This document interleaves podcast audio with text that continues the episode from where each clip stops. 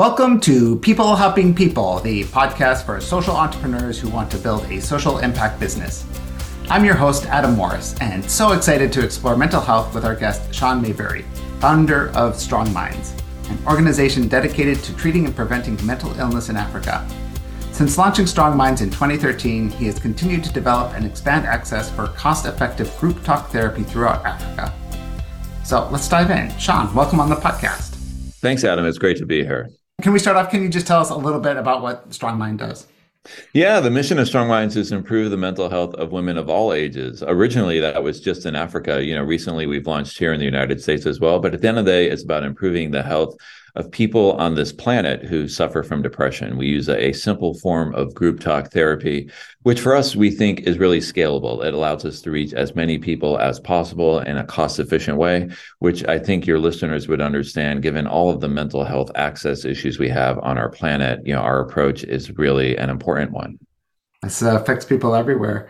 I'd love to start off and just hear a little bit about your journey of how you got to the idea to start Strong Minds. Where did this come from, right? Yeah. yeah. You know, it's funny. We we just celebrated our 10th year anniversary a couple months ago. So it's been an exciting first 10 years. I'm even more excited about the next 10 years. So, how does one create a mental health organization in Africa? Your mental health is not a common topic. Even now, 10 years later, we feel like we're, we're pretty much still like one of the only organizations kind of climbing this mountain in Africa, at least. For me, just a lot of uh, life events and experiences contributed to it. Before founding Strong Minds, I had lived and worked in Africa for well over 10 years, raised my family there as well and really during that time um, i saw my my african friends and neighbors and colleagues suffering from mental illness and having no access to care. So for me it was incredibly frustrating. When i was living in africa i was doing public health work but i was also i used to be a foreign service officer so i was a diplomat for the state department so i had different roles. But regardless of the roles that I was in, there was just no way that I could help my African friends and brothers and sisters suffering from mental illness. So that's something I had carried with me for years just this huge unmet need in Africa. Um, and then a lot of other contributing factors. You know, I, I, grew up in a family where my parents were both severely depressed. You know, at the time as a child, I, that was normal for me. I didn't understand what they had. Uh, but looking back, I, I, really see now just the, the difficulties in our family growing up uh, with my parents really not able to take care of us as well as others. And even now, as an adult with a beautiful family, a wife, and children, I still have depression in my house today. So, in many ways in my own personal life i've had a, a, front row seat to depression. So i really understand what it does to children and to spouses and to families and to that, that whole dynamic. About 10 years ago it's a funny story. I stumbled across an article in the new york times talking about a, successful test of a group uh, talk therapy approach in uganda for depression. First time that, that any approach had been successfully tested in africa. Uh, at the time I was working in New York City, the test, uh, the RCT randomized control trial came out of Columbia University. So I did what anybody would do. I, I, ran down to Columbia University, kind of grabbed the researchers to understand uh, is this true? How did you do this? How is it so effective? And that randomized control trial was 10 years earlier in 2002. So my big question is why has nobody done anything about this in 10 years? I instantly just saw in that article and the conversations with the researchers who have since become great friends and mental health mentors for me just uh, the potential for a really impactful, scalable, cost efficient way to make a difference on depression, the number one mental illness. So, long story, even further short, perhaps, or not so short, uh, I quit my job. I was a CEO at the time, quit the job, started Strong Minds out of my lovely attic here in New Jersey. And 10 years later, we've treated over a quarter of a million people on this planet. So, we're really grateful. That's fantastic. What was it like starting an organization in Africa? when you're based in New Jersey.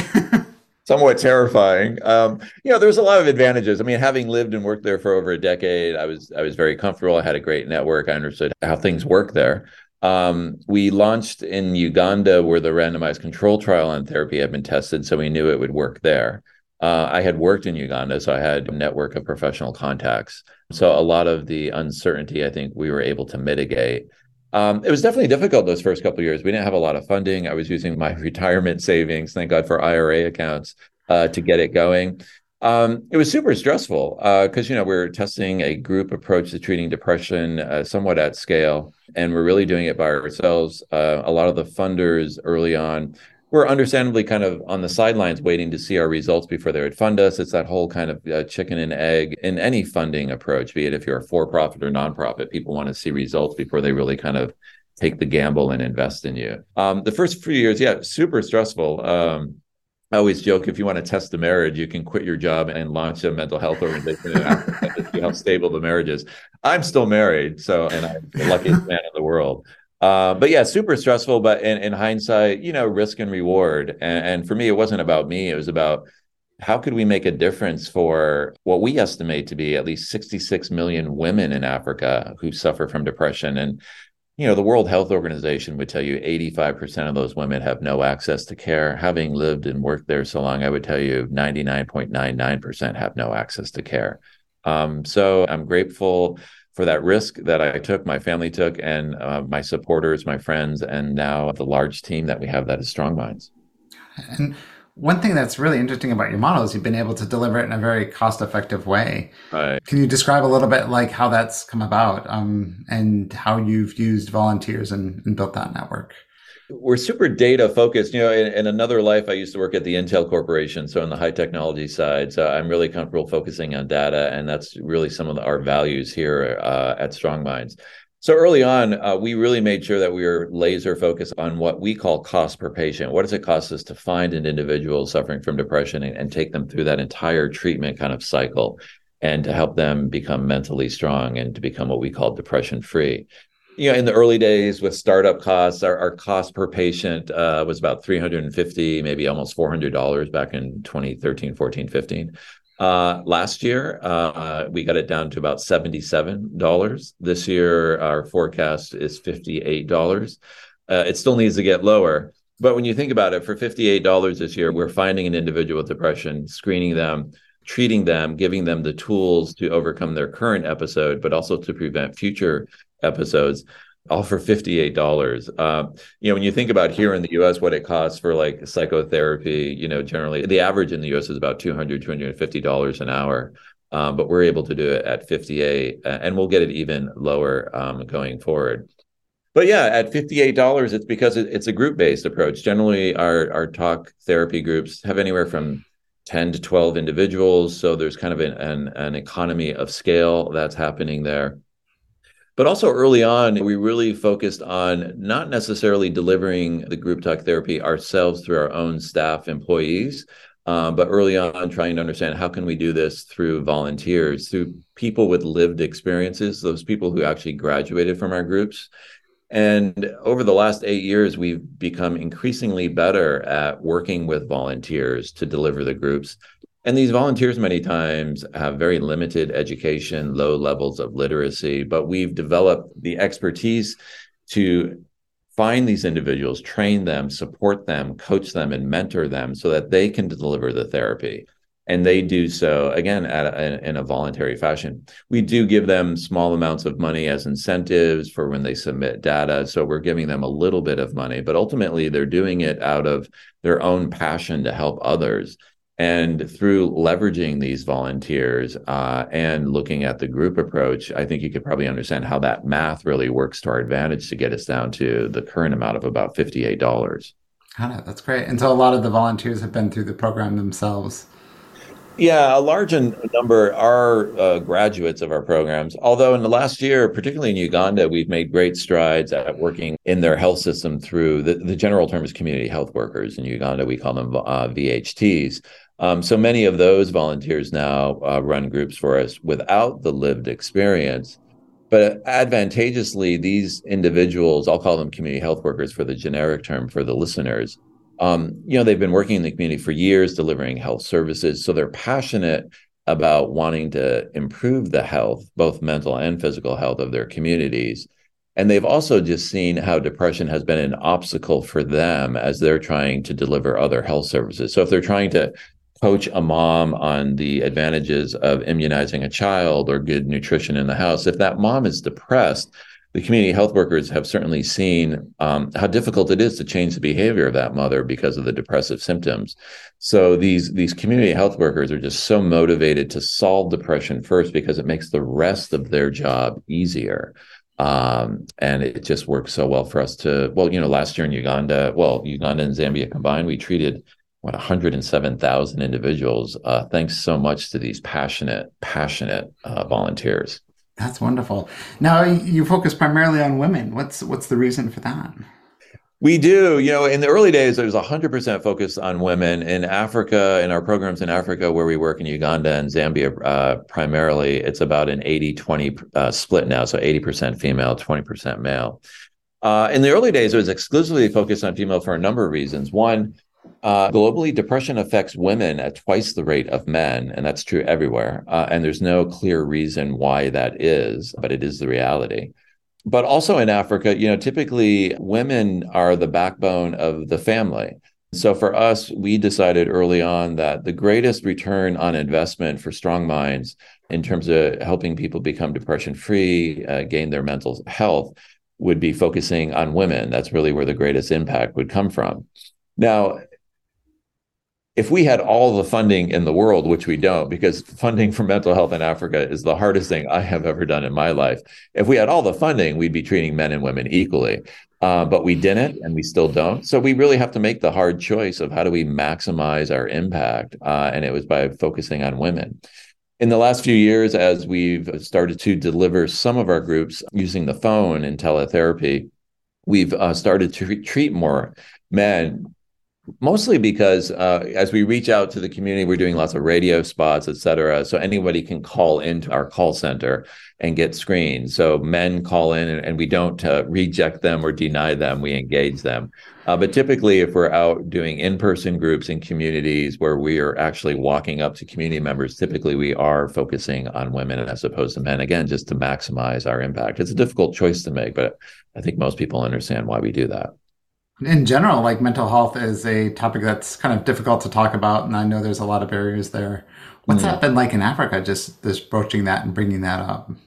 That's a hard one, right? Um, we have some advantages though because we we do just focus on depression exclusively, the number one mental illness, as I've mentioned there's a different kind of stigma uh, on depression because in Africa the awareness of depression is almost non-existent. There's almost if you follow that thinking, there's really not a big stigma against depression because people don't know what depression is to begin with. But I call it more of like a silent stigma against depression. So, you know, Adam, if you're a depressed individual in Africa and I'm coming up to you as a Strong Minds volunteer, um, you don't know about depression, you've never heard about it but most likely, if you've been suffering depression for weeks or months, your your friends, your family, your social network, which is so important to you for your survival, have probably stopped being your friend. They probably excommunicated you, right? Because if I was your friend now, right, and I'm asking you for for some help, can you watch my kids? Can you cook the meal uh, or something? But because you're depressed, you'll most likely say no because of the symptoms of depression. You can't really focus. You're extremely tired. You have some anxiety. But me as your friend, I don't understand that that is depression talking. I just think perhaps you're too good to help me now. And then I'll ask again for another favor and you'll say no. And then over time, the friendship breaks down. Uh, and then you become isolated from your social network, which really compounds depression. So it's more of a silent stigma against depression. I'm stigmatizing you, but I do, I'm not doing it because of depression. I'm doing it because you're not really acting or behaving uh, in that typical kind of friendly or that social norm that I expect. So in that way, it's not a, a, strong stigma, but still we have to educate and help communities to understand what depression looks like, how maybe your neighbor is depressed and how he or she may be acting and to understand it and to kind of create that groundswell of understanding so that we can be more effective in the communities if what I just said all makes sense to you. Yeah, no, that makes sense. So how do you engage with people to educate them if they don't even know they're depressed. In communities in Uganda, Zambia, where we've been for years, it's much easier, right? You have that kind of baseline foundation of information you've created. You have groups that are operating, completing, graduating, and then you have graduates in the communities who then become referral points, help you to find other individuals suffering from depression. So it's quite easy at that point to get to that point is the hard part. If you're walking into a community that is brand new, where we haven't, where Strong Minds hasn't had any presence, it's a it's a slow information building kind of process. We'll work through the local community leaders. There's not a great example in the U.S. a parallel of the, these community leaders, but it's almost like a mayor of a small area in a slum, maybe of like a city block.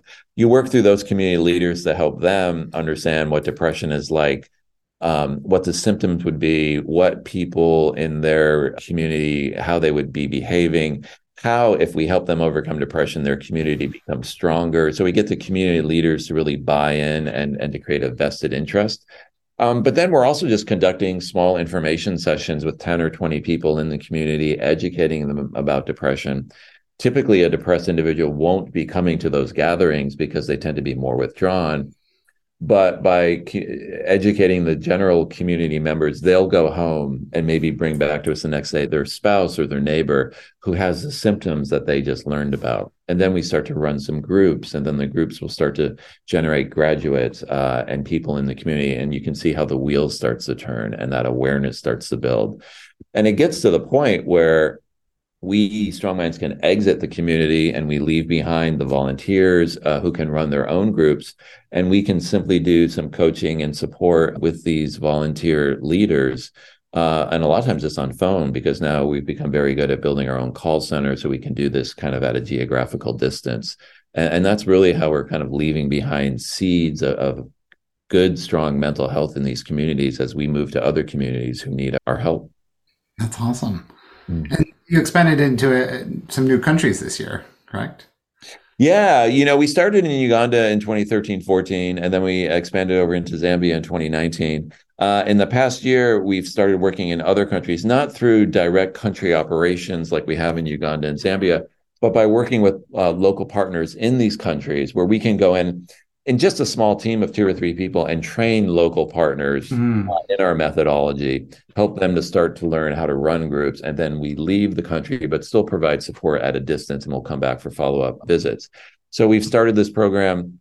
Uh, it, we've really seen great progress in the last 12 months or so, where we started a program in South Africa, uh, Kenya, uh, Ethiopia. We're optimistic that maybe before the end of the year we'll be able to launch as well in Nigeria. So uh, we're really feeling good about the, an expanding geographical reach on the subcontinent. Oh, that's fantastic. So 10 years. I, I, know time go, goes by really fast. What have you seen as things that you've done really well for growing strong minds? Like, what if you had to look back and pat yourself on the shoulder and be like, hey, yeah, this right. is what we did. this is what we did really well. What are some of the things that have led to your success?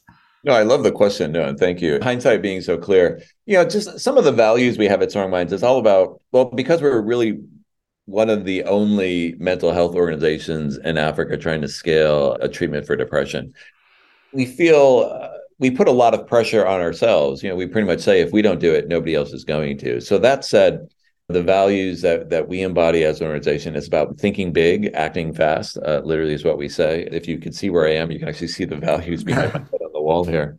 Um, thinking big, acting fast, really having audacious plans and moving as quickly as we can. We don't have time to sit around and ponder decisions and think about something over and over and over. It's pretty much just act, make the decision, and move as quickly as you can. So I think that's allowed us to, to move more quickly. We have continuously improved and iterated our talk therapy model over the last 10 years. When we started the model, it was at 16 weeks, almost $400 per person. Today, we're at six weeks, and we'll get down to in the, into the $50 range. I think the listener could see over 10 years, the model has drastically improved.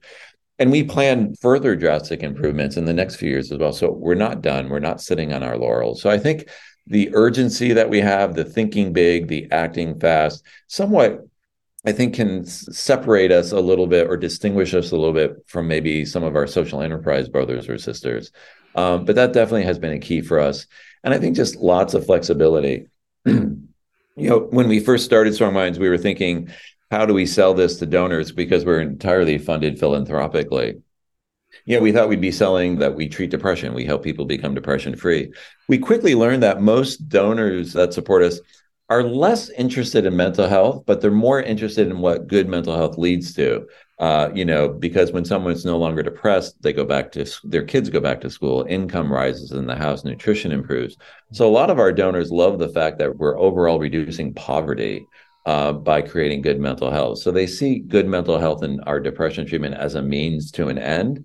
And so that's just helped us to think about and communicate differently that yes, we treat depression, but understanding that for the donors, how do we speak in in their terms of what's most important to them? And luckily, you know, depression is such a leverage point. You know, once an individual is depression free, as I said, there's so many knock on positive benefits. We're then able to really kind of sell our services, if you will, to many donors because you know being depression free leads to so many other positive outcomes. So that's another learning, I think, where it's helped us just change our, our kind of our communication, our fundraising pitch, if you will. You mentioned earlier that one of your strong points is data collection, right? And this need to actually share what you're doing. Mm-hmm. Um, how has that come into play with mental health? It's huge. You know, we we are obsessive about the data collection. You know, we use one of the the standard global diagnostic tools to screen for depression an individual. You know, if you were coming into one of our groups, Adam, we would screen you twice before the group, three more times during the group, and probably one to two more times after the group. So we'll have anywhere from six to eight data points uh, measuring you if you look at um, the typical mental health professional in the United States, only 20% of the mental health professionals in the US ever measure for depression. They will just uh-huh. diagnose you. It, it's like diagnosing you with high blood pressure, but without ever measuring your blood pressure. I don't know how would they do it in the United States. But we collect the data, and that helps us to understand uh, and maintain quality. It helps us to reduce group length from 16 weeks to six weeks because we have the data that shows us um, if you if we reduce too quickly or reduce a certain part of the program, we see the impact on the data on the scores, so we can instantly respond to that. So being data informed has allowed us to move a lot more quickly. It's allowed us to reduce costs and maintain the quality. Um, so it is such a, it is so in our DNA about having the data, having the numbers, uh, allowing us to run a great program. We're really glad that we started that way 10 years ago. And did you start that when right in the beginning when you launched? When I was the founder uh, and really launching alone, just that data focus coming from Intel, but also having worked at other social enterprises and understanding that donors like to see a quantifiable impact. They like to see number of mosquito nets distributed, condoms distributed, shots, uh, you know, immunizations processed, things like that. So we, right at the beginning, were like, how do we structure a mental health program that makes it very clear for donors what those deliverables are, treat, uh, patients treated, cost per patient, so that we're able to go to donors and kind of say, for this amount of money, you know, we can treat this amount of patients. We're making it very quantifiable, very transactional. And that was important as well because when you look, and we still run across this now, 10 years later, there's a lot of donors in the philanthropic space who think that mental health interventions um, shouldn't be supported or that they're too expensive and they're too lengthy and they're not really quantifiable enough. And so we designed a program 10 years ago that tried to approach, to try to counter all those beliefs that we could make it time bound. We could guarantee you patients treated. We could show you the numbers. And we talk in a very simple, kind of lay friendly way, right? We talk about depression free as opposed to the more technical term of, you know, reducing an individual's depressive symptoms to the level that they can no longer be diagnosed with depression on the PHQ-9, which is a mouthful, right? Depression free. So we talk in a simple way so that the donor, any donor we come across can understand what we're doing can understand um, the value of that potential investment, which is changing an individual's life. So, when you run into this barrier with with donors who are like, "Hey, you know, I don't want to talk about this, or I don't want to, yeah. You know, support mental health," like, uh, how do you broach that conversation and actually change the, change that? we've won some and we've lost some. Uh, there are some donors I've known for 10 years who still just put up their hand. We don't support mental health. Look at the Gates Foundation, right? I think it's the biggest philanthropic uh, private organization on the planet. They do not support mental health. Full stop. Now, if they supported mental health, you'd have a lot of smaller foundations who would follow their lead and begin to do that. But because you have the biggest philanthropic foundation on the planet not supporting mental health, that is a huge obstacle, not just to Strong Minds, but to all mental health organizations. But we've had a number of foundations where they don't support mental health, but then we explain to them what we're doing, the impact, um, and they've come around. And a number of foundations who support us today, if you look at their website, mental health is not mentioned in any of their strategic documents. For example, they've come around to it because they they believe in our impact. And now they can see our numbers, you know, a quarter of a million people treated, a million family members who live better lives, all of that supported with data becomes a pretty compelling kind of argument, if you will. So for us, it's about being tenacious. It's about helping people understand what we're doing in that simple language, as I mentioned. But some donors don't come around. Some still, as I've mentioned, just put up their hand and say, we're, we're not going to fund mental health. Um, but that's their choice. You, you can't win all of them. But for us, it's been a fun journey of modifying our message uh, and just helping people understand why mental health is such a great uh, investment and proving that with numbers. So we looked at some of the things you've done really well. Are there, there any mistakes that you made along the years which are like, hey, I wish I had known about X and done something different? yeah. No, we haven't made any mistakes. No, no. Uh, no, definitely. You know, uh, when we look back on it, I think we could have moved even more quickly to have gone from 16 weeks to six weeks, not over 10 years, uh, but in a smaller time frame. We could have reduced our costs faster. I mean, that was probably one of the big things. When we look at our expansion from Uganda into Zambia in 2019, which has been such a success, you know, I really wish we had done that many years earlier. Um, we've been in Zambia now uh, almost uh, four and a half years. Um, you know, this year we plan to launch into a third country. If I could do it again, we would have gone into a third country much earlier as well. Because right now Uganda kind of covers East Africa, uh, Zambia, South Africa. We're not in West Africa, so the third country would be in the western side. I wish we had started there earlier um, many other things. I'm all about just looking forward and just figuring out the, the next few years. But yeah, certainly there, you know, we're not perfect and, and I'm not perfect. There's lots of things, other things we could have done better as well. As you look forward, what's what's on your vision for Strong Minds? Oh my God, I am so excited about the next 10 years. I feel like this first 10 years with this amazing team of 250 people that we have at Strong Minds, that we've built such a foundation, we have such a strong model. And now over the next 10 years, we can really get this model out in the sense of treating tens of thousands, hundreds of thousands, and then millions of individuals. Um, so I'm so excited what we can do in the next 10 years, leveraging our first 10 years of knowledge.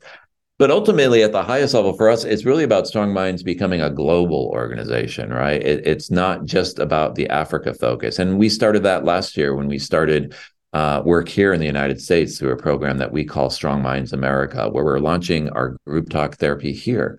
Uh, we are literally exporting our model from Uganda to the United States. And that is step one. There's unfortunately on planet Earth, there is a huge need for depression treatment in every corner of our globe. And for Strong Minds, we feel that we've developed and continue to develop some of the most impactful in terms of effectiveness and cost effectiveness depression treatment programs and that is our responsibility to get these out everywhere on the planet you know, we really work under the, the approach that we are democratizing mental health. We're taking it away from the limited hands of doctors and nurses, many of whom aren't really trained, at least on the Africa side, or who are trained in the United States, but just there aren't enough of these individuals. We're taking it out of their hands and really giving it to the individuals that at the community level.